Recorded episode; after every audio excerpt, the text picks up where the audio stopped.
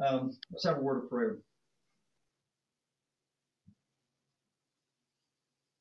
Dear Heavenly Father, Lord, it's such a blessing to be able to come to you this morning. I thank you so much for the truth in your word. And as I get ready to explain this one verse, what I see in your word, help me to be clear, have clear clarification for those that are listening. And also, Lord, for a, a whole new understanding for myself, Lord. Sometimes when we read something and we read it again, you help us to get a little deeper in the knowledge of your word. That is such a blessing. Thank you so much for being our God, for being our Savior, and for being our friend. We love you so much. In Jesus' name we pray. um, I've been in the book of James a little bit, and this verse stood out to me, and I want to discuss it just a little bit. In chapter 4, verse 3, it says, When you ask, you do not receive because you ask with the wrong motives, that you may spend what you get on your pleasures. And he's talking about prayer right there. A lot of times we we weekly go through our prayers. We stumble around. I know that we do have a prayer meeting on Wednesday night, and we do offer up prayers, and and uh, it is a good time. But a lot of times in our walk, even in the morning, we quickly, and it's good to have a list, and I do not, I know that some do, but we quickly go through prayers, and a lot of times we ask things, but we don't wholeheartedly ask them because we ask them again for the wrong motives. What it's going to do for me. In uh, in the study Bible here, it's talking about says when we pray, we ask in faith. Okay? I know a lot of times we pray. We prayed for Wayne, but you see, it was not God's will. Uh, we can pray for non believers, and we can pray, pray, pray for believers. But in one, uh, in the same uh, book of James, in chapter 1, verse 6, it says, let him ask in faith with no doubting. For he doubts, it is like a wave in the sea, driven and tossed by the wind. When we ask something, first and foremost, we really need to be, we need to take a moment and really realize who we're speaking to. And when we ask things, anything is, is, is reachable for him. Sometimes we, we ask for a new job or, or health or whatever.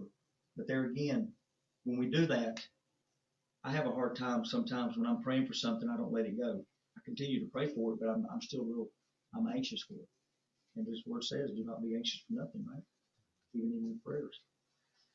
Also, it says, um, when we pray, we ought to pray for the right motives.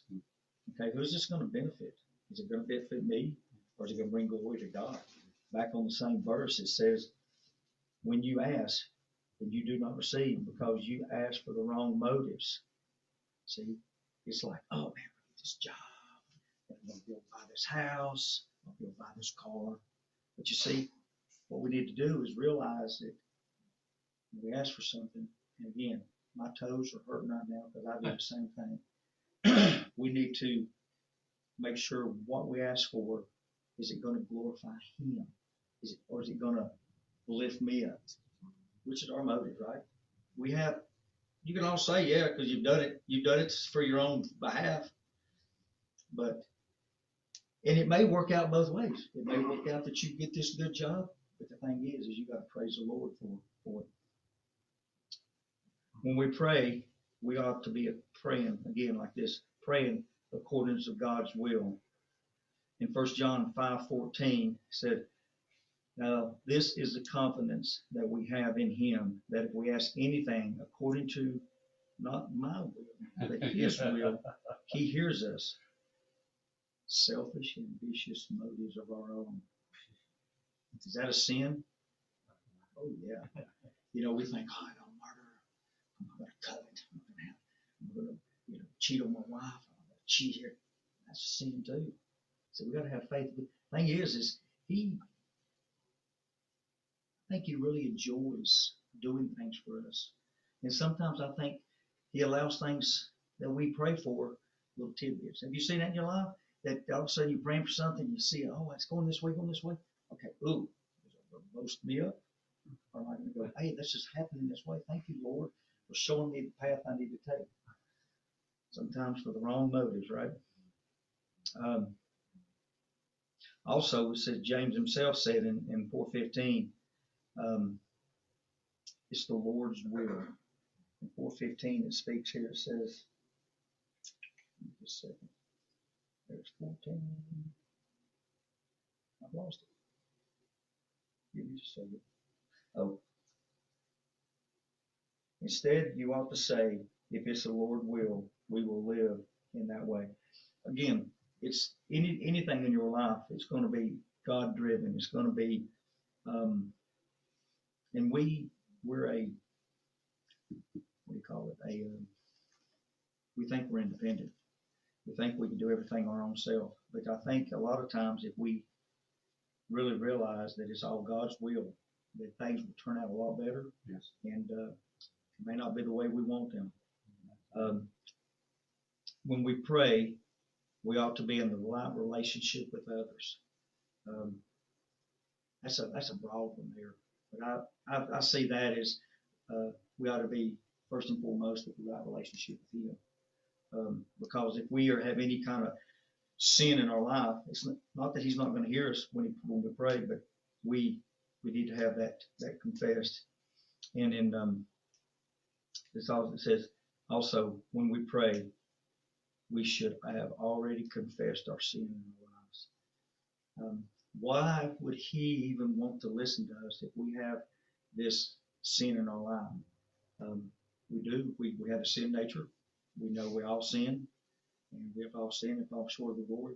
But the thing is, is before that we're come to Him, I think just like we do communion, we need to have that heart cleansed, and it's it's an ongoing battle. It's an ongoing time. It's, I think of the, the analogy of the potter and the clay.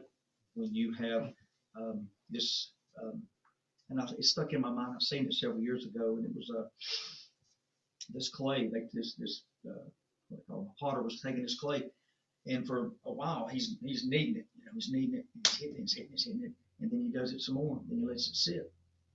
I got to thinking, why is he doing that? And it was just a short little clip. And then he does it again, and he puts some water on it, so he put, makes it more uh, malleable. And the thing is, he's trying to get all the air bubbles out of it. And I thought that is an awesome, awesome way of looking at our life. Here we are, this little lump, this big old nasty lump. all them air bubbles are sin.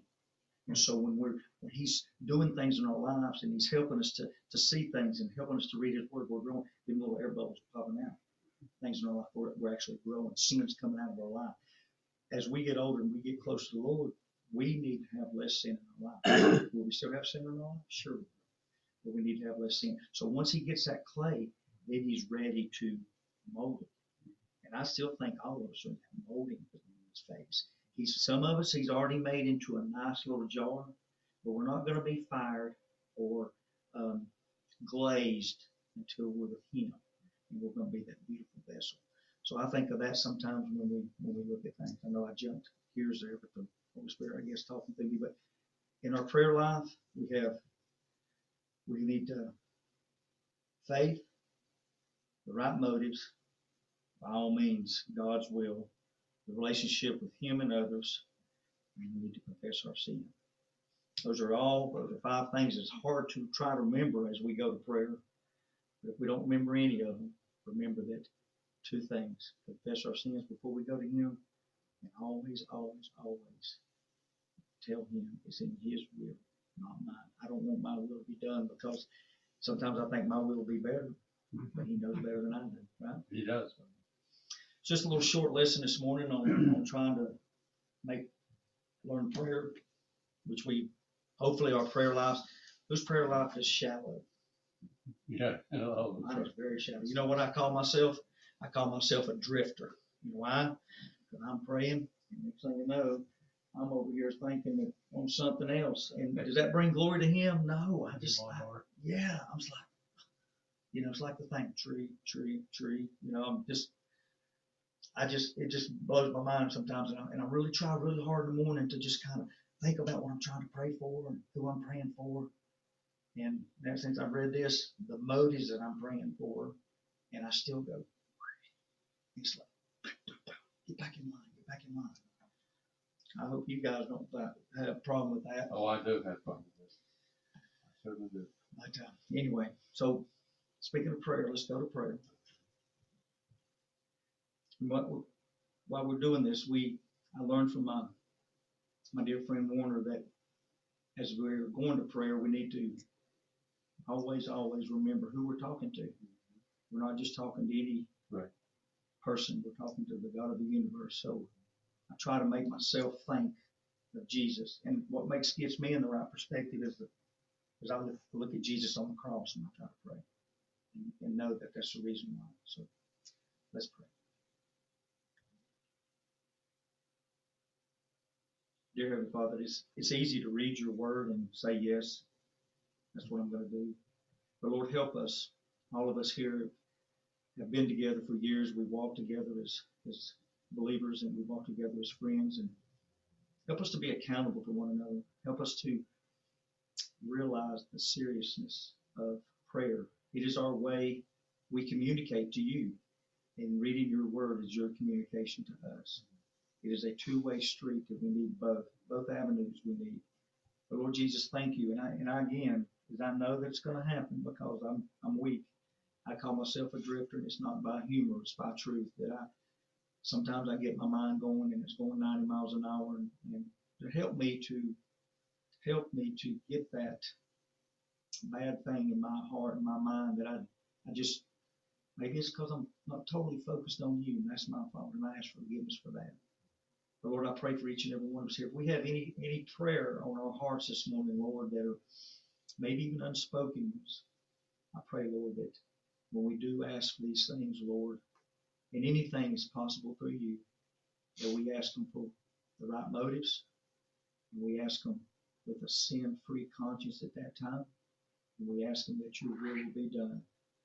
Well, Jesus, thank you for the Holy Spirit that hears my mumble jumble prayers and He lays them upon your feet as words that you understand. I love you so much, and I thank you again for this opportunity. We pray that the end of the day, Lord, that you'll be honored and glorified through all we say and do. And uh, we just thank you again for this opportunity to be together. In Jesus' name we pray. Amen.